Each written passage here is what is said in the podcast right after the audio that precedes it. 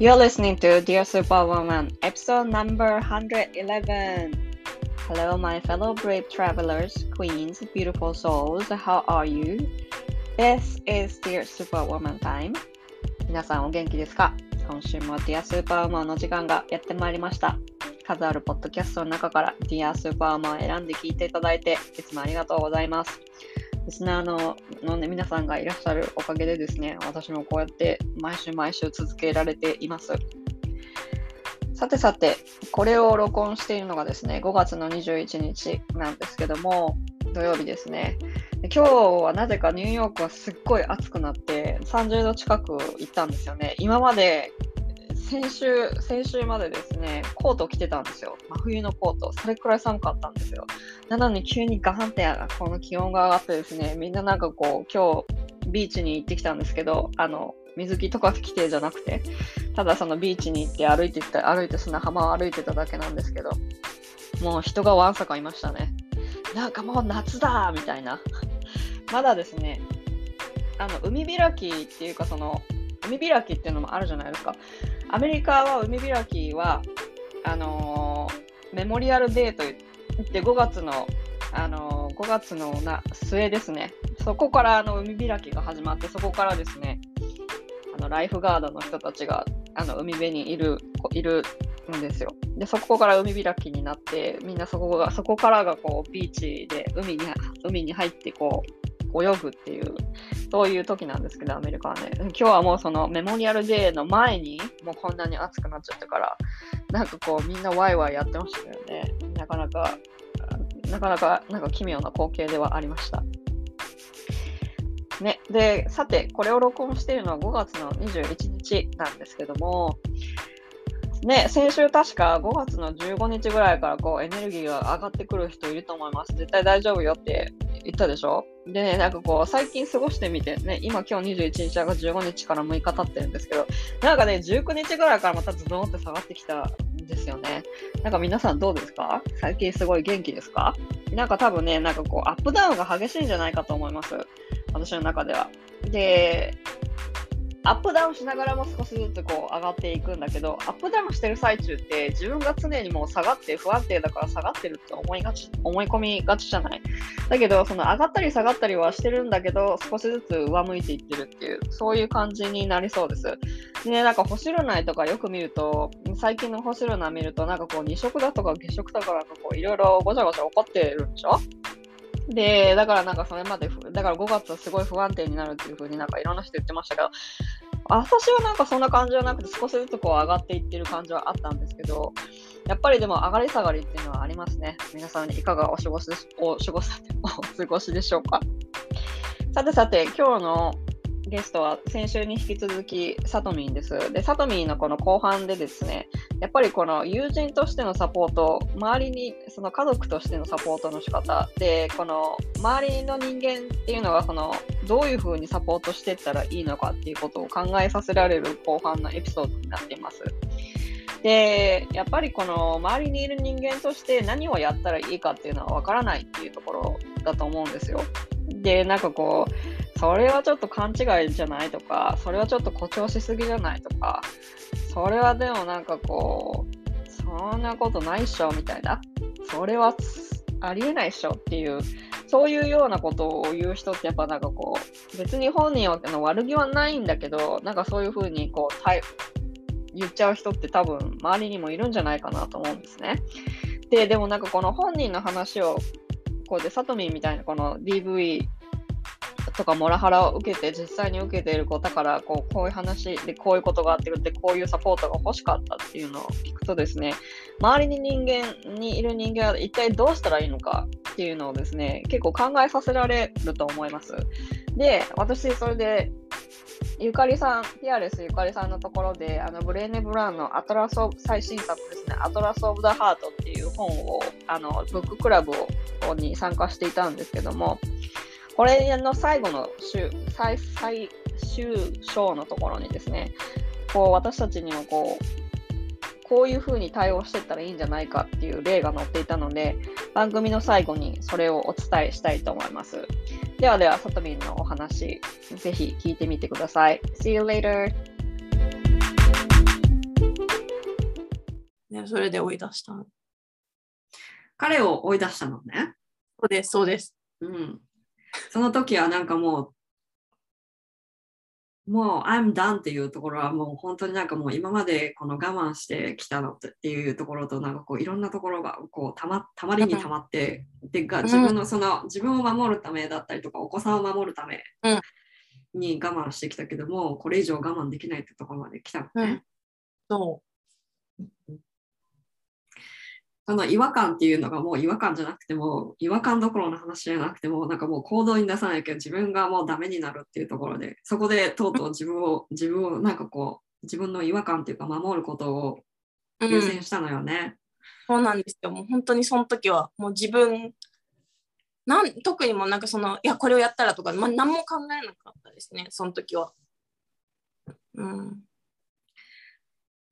なんかもうそこでなんかこうサトミンのパワーが炸裂したわけね。そうですね、なんかも本当にと、もともともとそう思ってたんだよ。もともと持ってたものだったんだよね。うん。そうそうそう。なんか私はこんなんじゃないって多分ずっと思ってたんですよね。こんな風にこうなんかこう扱われるべきではないとか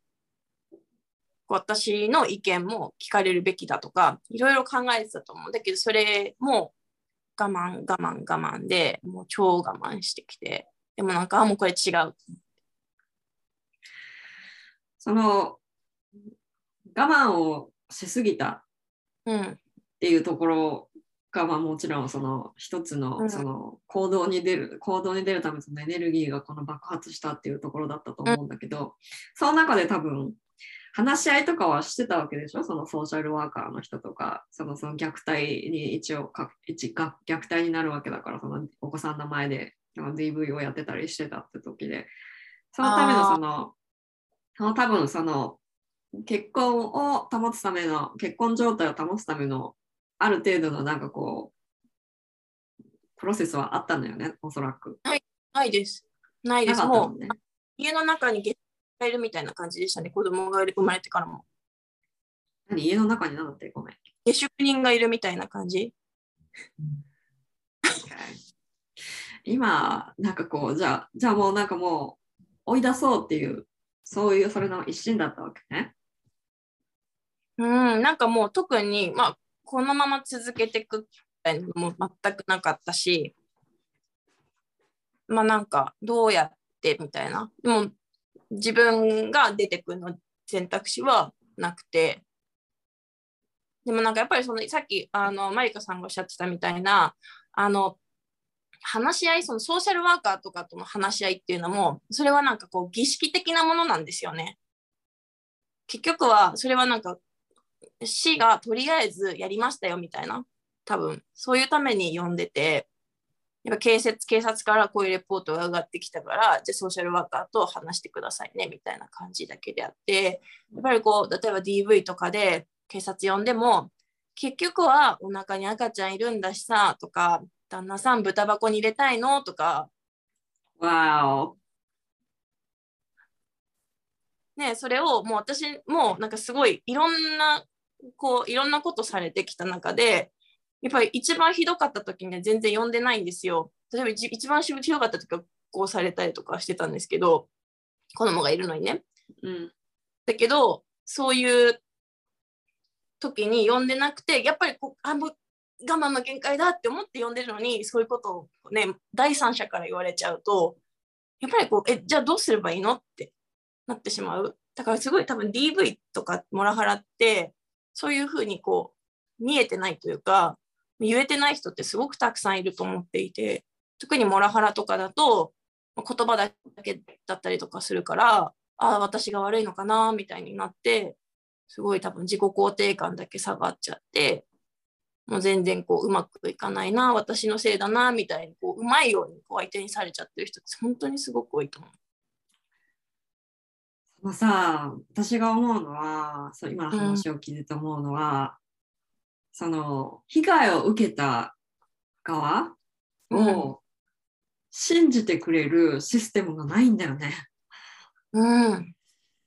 で、多分友達とかと話したと思うんだよね。さとみんその間とかにも。で、家族とかにも話しただろうし。だけどそこにとどまる、とどまってて、で、とどまってとどまって我慢して我慢してきたもんだから、こういう、最後にこういう結果になったわけじゃない、うんで、まあもちろんその、さとみにとってはポジティブなことではあったと思うの、最終的にはね。だけどそこに来るまで、多分いろんな葛藤があったと思うんだよね。で、もちろんそのお子さんのこともあるし、自分の生活っていうのもあるだろうし、だけどそこ、そこの葛藤の中でサポートしてくれる人っていうのは当時いたんですか？家族なり友人なり。なんかこう100%私にあでもこうした方がいいんじゃないとかって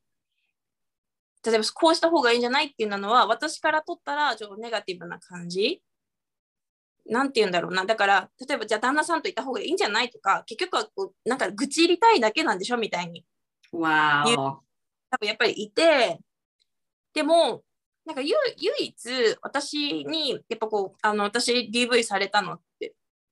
言った時にいやもう今すぐ家を出なさいって言ったのはアメリカ人の友達でしたね。うんなんか日本人の子たちはもう全然やっぱこうなんかじゃあそんなになんていうの？じゃあすぐ離婚だとかすぐ出てけとか言わない？もうアメリカ人の子はもう本当にあの大丈夫。まずあのなんかいいなんか命は大丈夫みたいな。そういうと本当に真剣に捉えてるというかやっぱこう、まあ、国の違いなのかわからないけれどもやっぱ、まあ、人の違い国の違いもあるかもしれないけどやっぱりこう日本だとなかなかこうじゃあ夫婦関係夫婦間の中の悩みとか特にこうこういう暴力だったりとかっていうのについて話せる機会っていうのがいくら友達とか家族でもあまりないかなって。やっぱ家族あのもちろん家族とかには相談してたけどやっぱね離れてるからただのこう私がもう本当にもう泣いて電話する毎晩のように泣いて電話するみたいな感じでやっぱり親にも迷惑かけちゃうなとか思ったりしてなかなかこう言えなかったりとか。うんじゃあその、まあ、家族には迷惑かけるからっていうところもあるけど、じゃあご友人に話したとしても、そのアメリカ人の人以外に、そのあのうん日本人の仲のいい人たちでそのシェアをしたわけじゃない、その DV してるとかそういう話をしたと思うんだけど、当時、そのまあ多分アメリカ人のその人のそのサポートっていうのは、うんが多分一番必要だったと思うんだよね。とりあえず生きる、生き延びるところで場所を確保しろっていう。うんで、私がここのポッドキャストでいろいろ話を聞いてて思うのは、その当事者の声っていうのを信じずに、とりあえず今のところ何もなかったように過ごした方がいいよっていう人が多いんだよね。行政、今のその行政の話でも、とりあえず形としてやっとかなきゃいけないっていう、うん形式として、そのさっき言ってたみたいに儀式としてやっとかなきゃいけない。なんでやんなきゃいけないかっていうと、その上の上司から何か言われたりとか、後で問題になったら困るとかさ、うん。そのと起こってるその当事者の問題じゃなくて、はっきり言ってその自己中なそのヘルプが多いんだと思う。いろんな行政にしろ、友達にしろだと思うんだけど、だから当時その当時そのさとみにとって必要なサポートっていうのはもちろんそのアメリカ人のその大丈夫って言って信じてどっか行きなさいって言ってくれる人だったと思うんだけど何かその当時に必要だったものっていうのは何か他にありますか？どんなサポートが例えばじゃあ友達からこう言われたらよかったっていうようなサポートはどんなものですか？なんだろうな、やっぱりこう、まあ、別にアドバイスだけじゃなくて、本当にアドバイスはいらんやろ。そうなんかこうただ聞いてくれたらいいというかなんかこう私が多分言ったことに対してでもさって言いたくなるのはもちろんわかるんですよやっぱ近かったりとかすればするほど言いたくなる気持ちもわかるし私も多分しちゃってると思うけどでももう本当にもう落ち込みすぎてどうしようもない時って誰に何言われてもとただ落ち込んでるだけなんでとにかく、まあ、私が一人じゃないというか私が頼れるのはこのなんかどうどうしようもないなんかクズみたいな人ではなくて私には友達がいるんだって思いたかったというかおーがーし、泣けますね、その一言。うん。本当そんそうかなだからだからなんかあった時にこう私も友達とかになんか例えばこう連絡なかったとしても元気かとか聞いたりとかこうなんかこう一言気にかけてるよって分かるようにしたいなって今はやっぱそれがあった頃かあったからこそ分かるからかもしれないけどそういうふうに心が Oh my gosh, that's 泣けますね。なんていうのかな。多分ね、その助ける側、聞いてる側っていうのは、どうしたらいいかわかんないんだと思う。多くの人はね。うんで、当時のサトミンも多分は、そういう言葉が欲しいんじゃない。いろんな言葉が、助けの言葉が必要だったわけじゃなくて、実際に助けて欲しかったんだと思うんだけど、でもその実際にどうやって助けていいかわからない。で話された場合は、多分なんか想像、想像以上のことがサトミンに起こってるから、何をしたらいいか多分分かんない人がその当時は多分きっと多かったんだと思うのね。でもサトミンは多分そういう、その当時の経験とかもあって、とりあえず聞くっていうことなんだよね、きっと。うんその人の体験を信じるってことだと思うね。I believe you. で、I うん believe what's happening だったと思う。で、だからなんかその、具体的なその、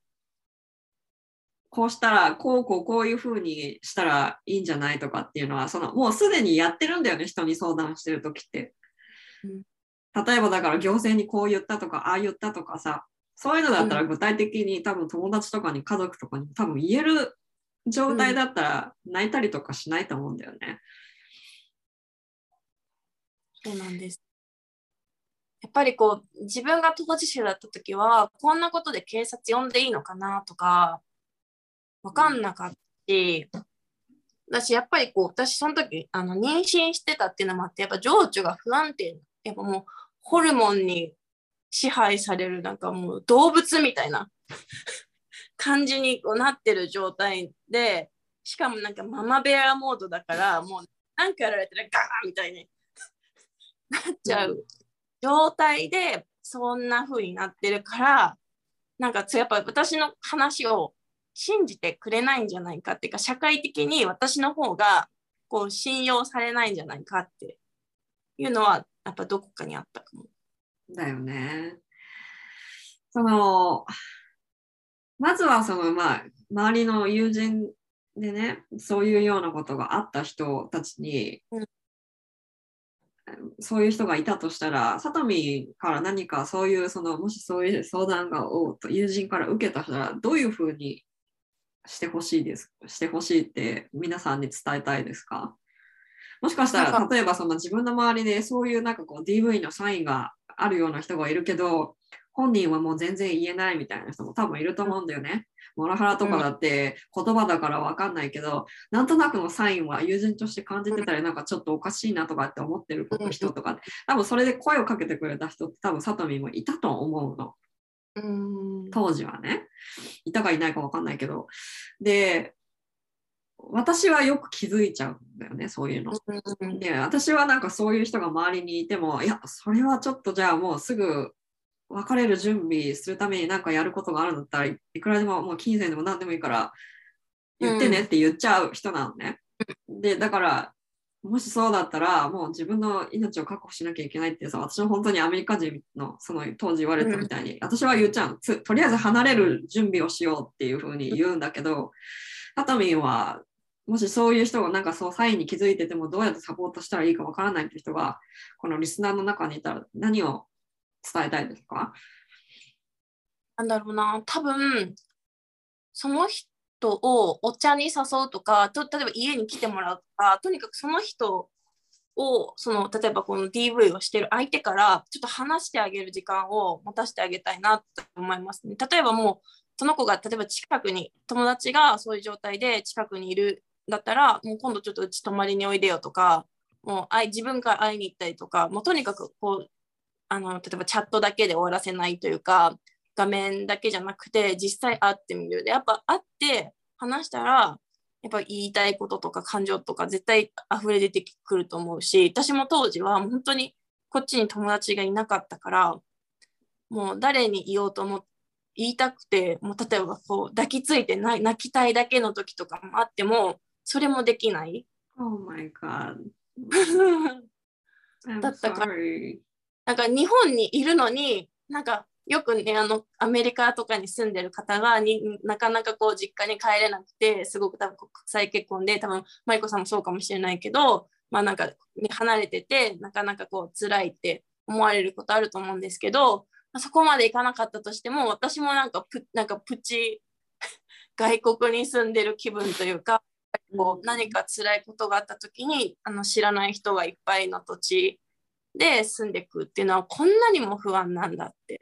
思ったからこうねあの、うん、もし何かこう辛いことがあったらお互い様だと思うしまあなんかあったらこう、まあ、さ最近はねママとして例えば子供がいる友達とかも増えてきたからやっぱそうやって声かけというか、うん、なんかするというか、うん、やっぱこう、うん、なんかこう一つでもいいからプラスのアクションというかもう本当にその子お茶に誘う、ね、ごあのご飯ねお買い物に誘うだけでもいいしじゃなんかじゃあできないんだったらこうやって Zoom しようとかって言ってもしかすると Zoom しようっていうとあの旦那さんとかが見えるとことかで話しづらいとかって思う言い始めるかもしれない。あやっぱじゃあこの子危ないかもしれないって言ってじゃあ直接会おうとか言えるかもしれないしやっぱモモラハラとか DV する人たちって外外それはいいんだよね。そう。外面すんごいんですよ。だから一緒に会うとあ全然良さそうな旦那さんだねみたいな感じになっちゃうからとにかくその人いないところで会う。うん。は距離を離してあげるっていうのが大事だと思います、ね。Okay. 例えばじゃあその DV とかモラハラとか、ねうんそのまあいたとしてもなんか潜在的になんとなくこの子変だなって何かあるかあるなって思ってても多分その本人から言わないと多分なかなかわ助けづらいと思うんだよねうん。で本人からそうやってなんかこう言わないと私たちもどうしていいかわからないっていうところだと思うの。そんな中でやっぱりなんかこうお茶に誘ったりとかあのちょっとうちに泊まりにおいでよとかっていうのっていうのは助けになるんだね。なんかそのう例えばじゃあ何何かしらのプラスになる行動の中にそのお茶に誘ったり買い物に誘ったり家に呼んだりとかっていう以外に何か思いつくことはありますか？当時その当時の佐藤民から思ってなんか欲しかったサポート友人としてなんか一般人としてのサポートとして。うん。なんかえっとねなんて言うんだろうなあのーこの DV とかのに対するサポートって、まあ、あるっちゃあるんですよ。やっぱ警察呼んだ時も、じゃあなんかこう、じゃあ、シェルターみたいなとこ行きたいですかって言われて、うんでも迷ってる警察呼んでて、普通にまだその時働いてて、次の日も仕事だって思ってたから、いや、そんな状況でこういきなりこう、ね、なんで私が行かないといけないのみたいな。やっぱこう、被害が受けた側がたくさんこういろんなことしなきゃいけないから、日本の場合だとすごい動きづらいと思うんですよね。うん、だからなんだろうな。でも私当時やってたのは、そのなんか匿名とかで電話できるサービスとかがああるんですよね。まあ、ちょっと多分、代とかによると思うけど、とにかくそこに電話してみるというか、もう例えば友達に言えないなら、その電話をあの言いづらそうだったら、ここういうとこもあるみたいだから、もしよかったら電話してみてねとか、まあ、今いらないかもしれないけど、念のため送っとくねみたいな、その友達が住んでる地域で、こういうのがあるよみたいなのを送ってあげるとか、私の場合はこうね、ネットでこう調べて電話することできたけど、うん。でね、なかなかそこまでこう自分で調べてやろうって思う人もなかなかいないないかもしれないから、うん。そういう電話ができるっていうこと、私もともうかなりあの終盤というかもう DV がかなりひどくなってからそれ電話したけど、やっぱひどくなる前にうん。しておけば、もしかするとそこで電話したら DV っていうのはこういうサイクルがあってとか、まあ、そういう話とかもしてくれるんですよね。うんうん。うん、やっぱりこうね、あのひどくなって、ひどいことがあると、今度はじゃあ、なんていうの、あのよよくおだてられるというか、ごめんね、ごめんねって言って、もうしないからって言って、こうラブラブじゃないけど、相手もこう、よくししてくるというか、で、それで、あ、やっぱ彼はこんなじゃない、こんなことする人じゃないって言って、またやってくるとかっていうのがあるよとか、うん。まあだからなら、まあ、根本的には治らないでしょうねみたいなのもそこで初めて知ったので、うんうんうん。やっぱりやっぱこうなんか受けてる時って、あの、彼は大丈夫、彼は変わる、彼が変わるには私が我慢して、私が変えてあげなきゃみたいなところがあるから、うん、だからまあ例えばもうそれは変わらないよって一言。言ってほしかったというか、うんうんうんううん。ん、なんだろう難しいな。人によって違うかもしれないんですね。そこは。どういうねどういうふうに。が必要なのかってことね。うん、そうその人のいる場所によるかもしれない。私のみたいにこう一人ぼっちな人と周りに人がいるけど言えない人とではもしかすると必要なサポートって違うんじゃないかなと思う。うんなんかその羞本人、その DV を受けてる本人側からとしては、やっぱ羞恥心から言えないのよね。こんなことを言ったら、なんかこう、逆に嫌われたりとかするんじゃないかとかさ、自分がやっぱりおかしいんじゃないかっていうところから始まるから。だから、そういう人たちっていうのは、多分なんかこう、とりあえず誘って、その外から、外からなんかこう物理的に話す時間を増やすっていうのは、それが一番もしかしたら有効なのかもしれない。どんな場合においても。ただだから本人が言わ、もう特にモラハラとかはそうかもしれないけど、本人がその言わない限りはその家庭内で起こっていることなんて誰もわからないことじゃない、だからその他人が介入できるところっていうのはやっぱ限られているわけじゃん。本人がいろいろそのシェアしてくれない限り。うんだからそういうのでもなんかこう例えば、ね、さっき言ったみたいになんとなくサインがあったとかするじゃん。傷が前やってる時より傷が増えてたとかさ。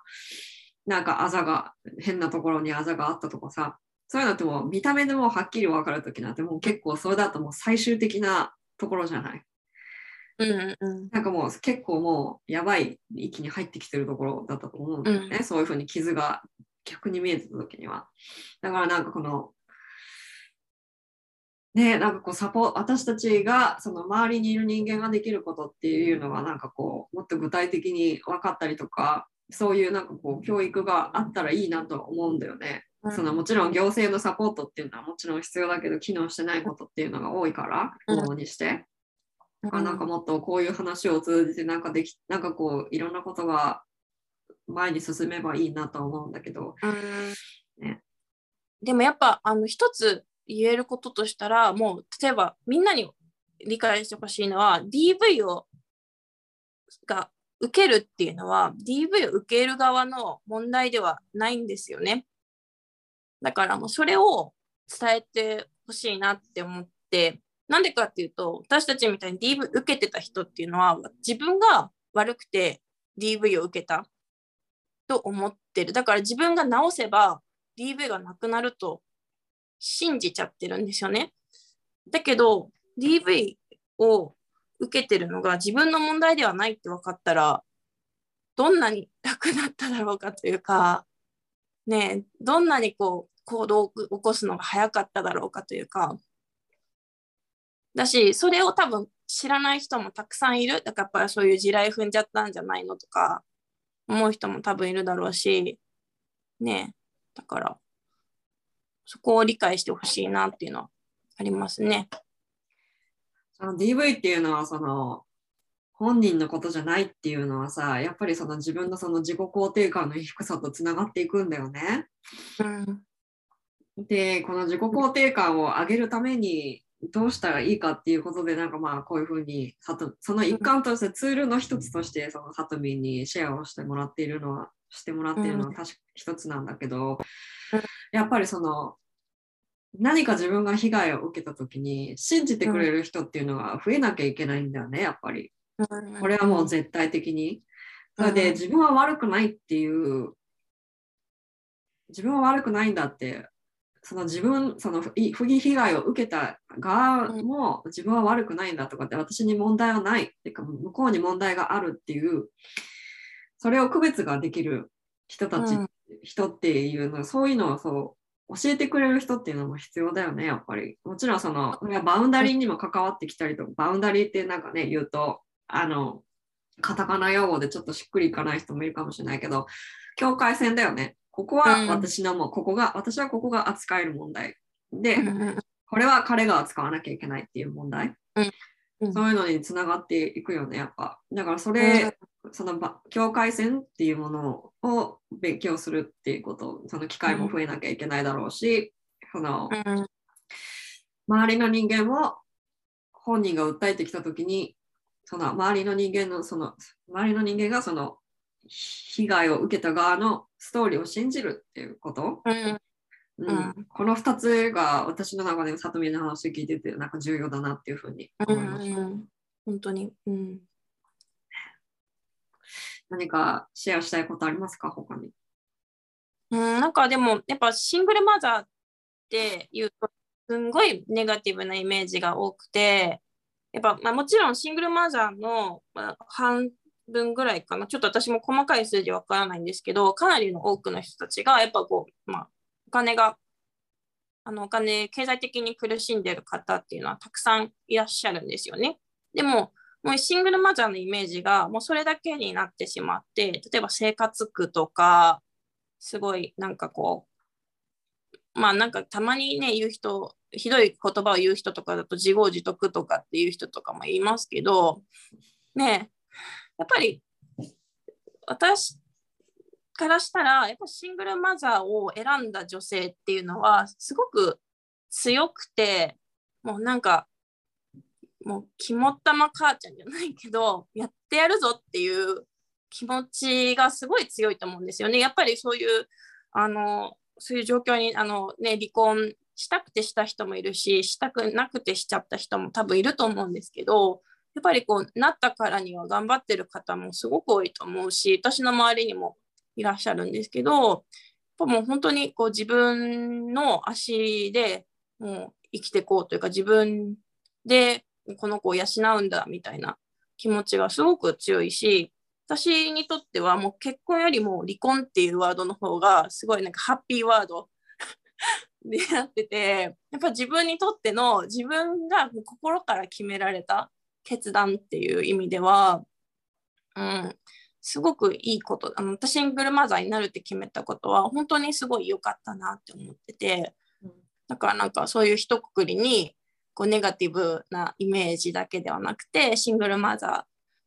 ーもなんかこう普通にいるしもう本当に多分私たちが育った時よりもシングルマザー率ってどんどん多分上がってると思っていてもう普通にそこら辺にも多分もういると思うんですよね周りにだから別にそういうなんか極物扱いじゃなくて普通の存在としてでその中に、まあ、シングルマザーとかまあ多分シングルファーザーの人もいると思うんですけどがいるよって分かってほしいですね。うんうんハトミンにとっては離婚っていうのは自分を大切にできた結果なんだよね。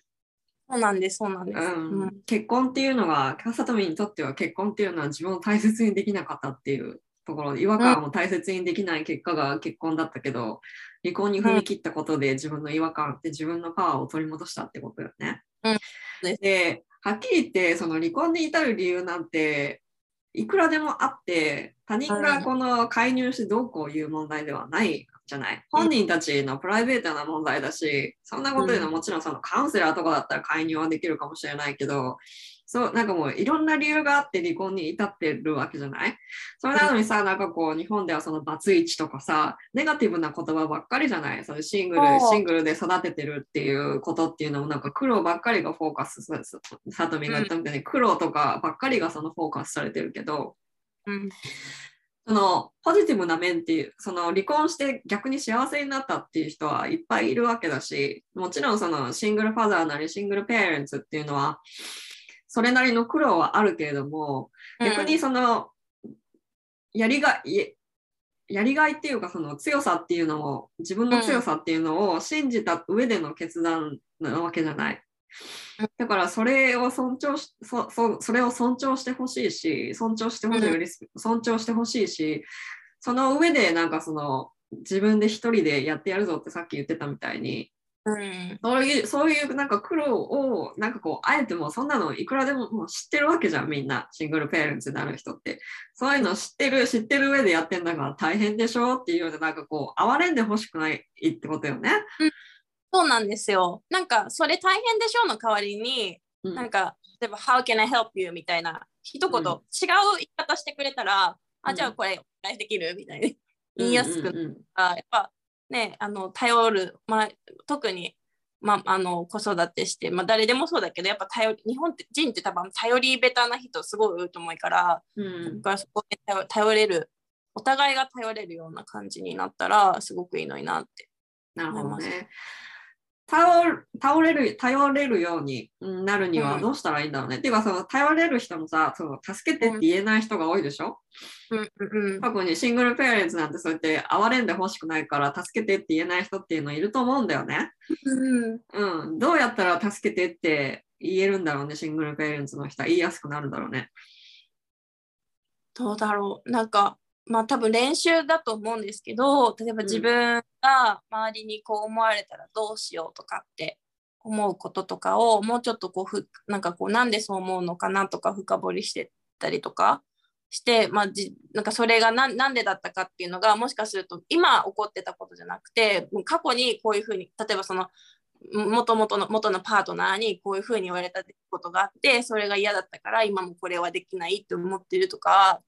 今と関係ないことが原因で頼れないって思って信じ込んでしまってる場合とかもたあると思うしあとはやっぱりこう周りからの目とかもあると思うから例えば最初は人を見極めてというかになるかもしれないけど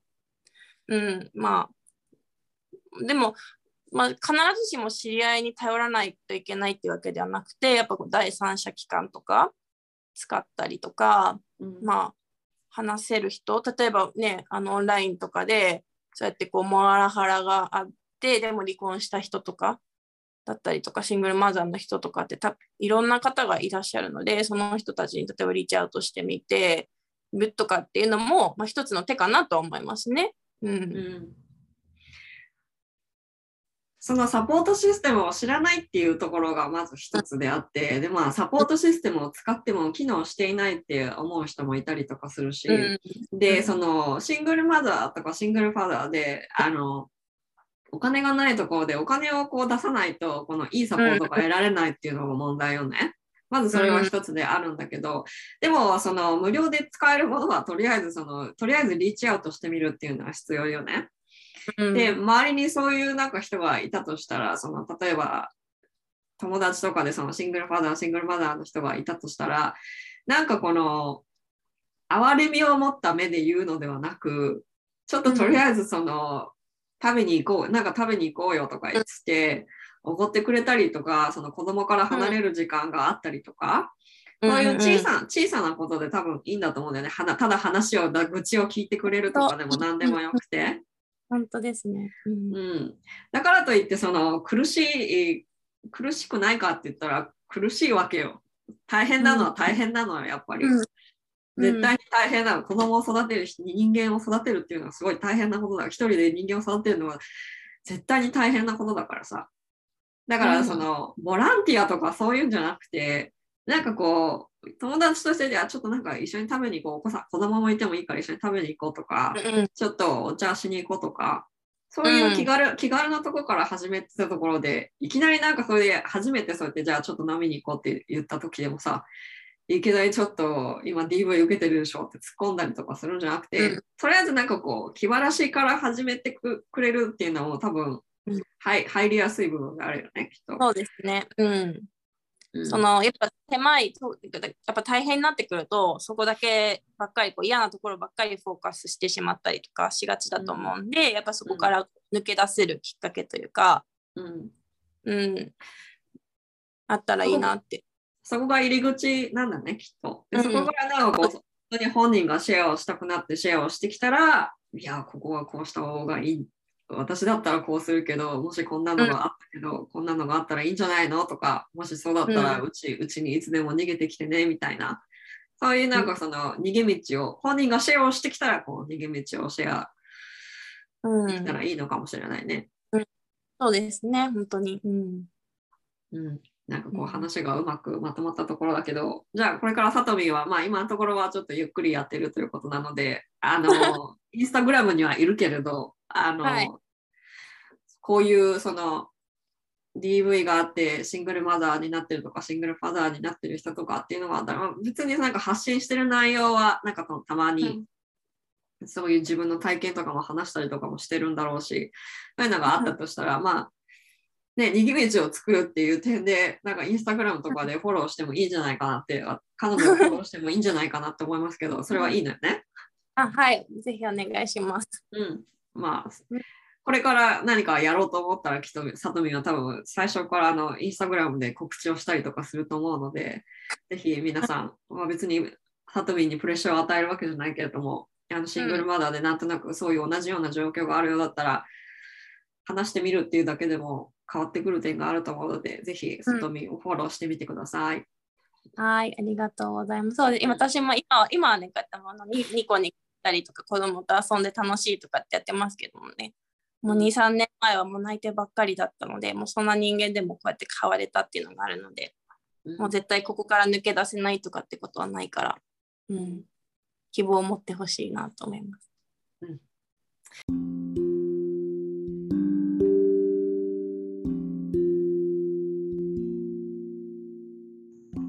Thank you for listening to the end. 最後まで聞いていただいてありがとうございました。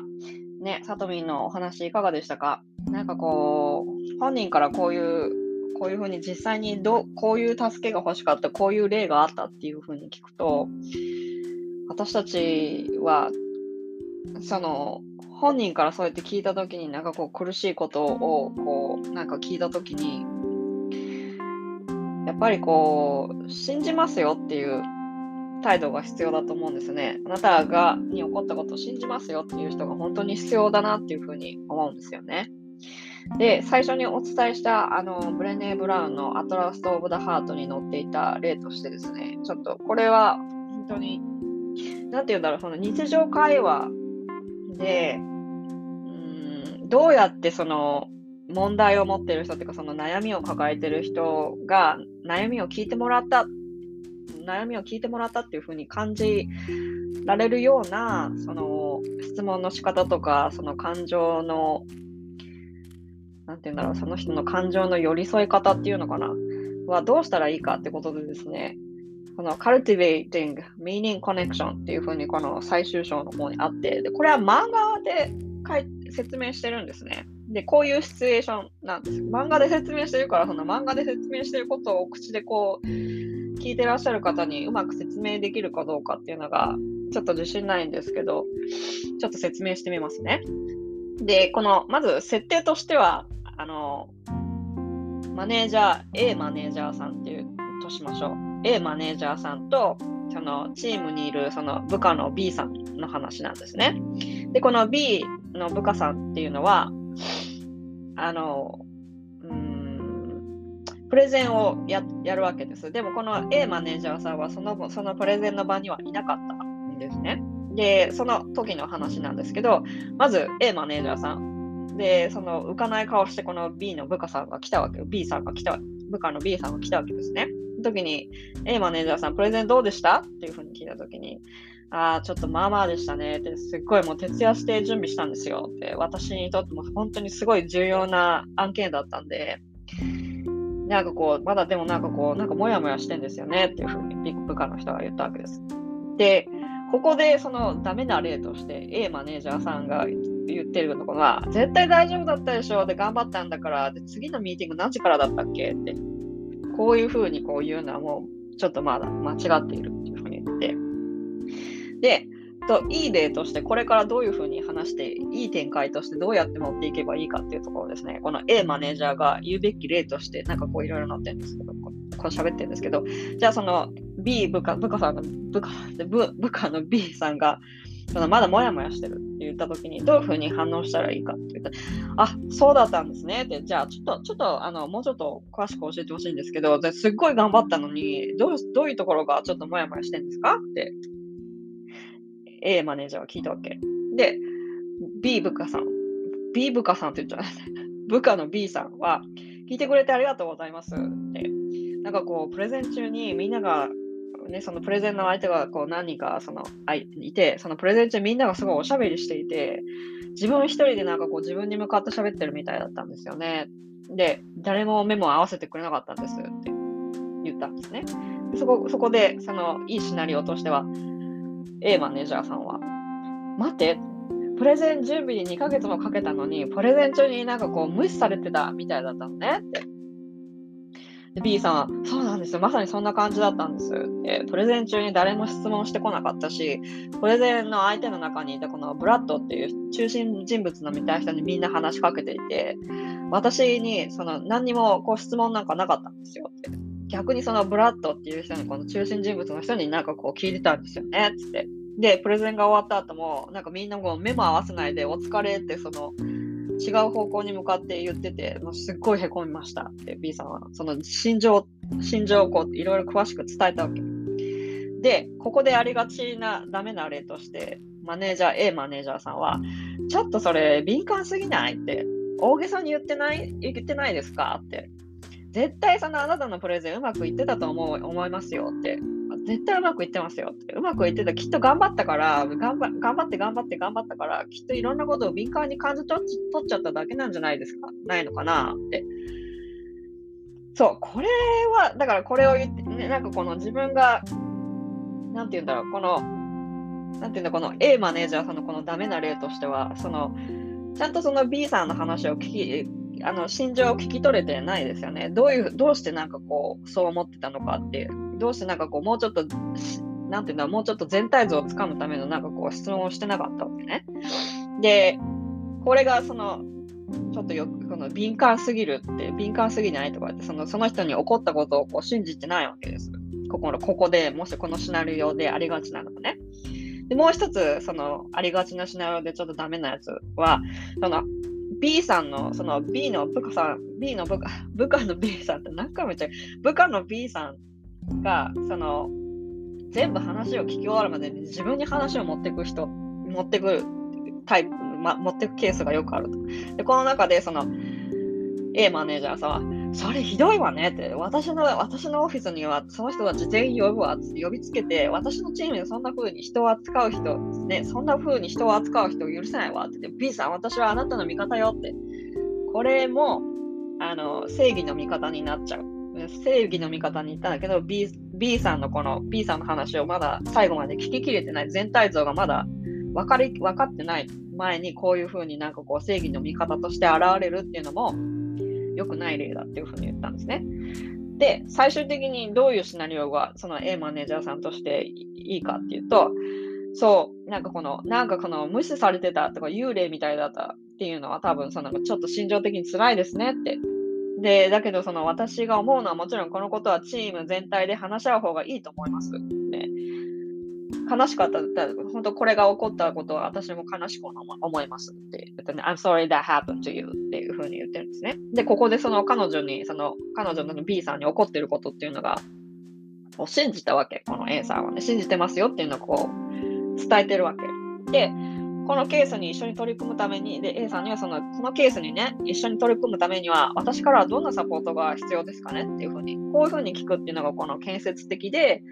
あの、B さんのその話と心情心臓と心情ですね、ごめんなさいね。そのどういうふうな状況でどういうふうにその B さんが感じてたかっていうことをこう詳しくこう聞いてて、その聞いててその周りで一緒にやるってことですね。その B さんと A さんが一緒になって、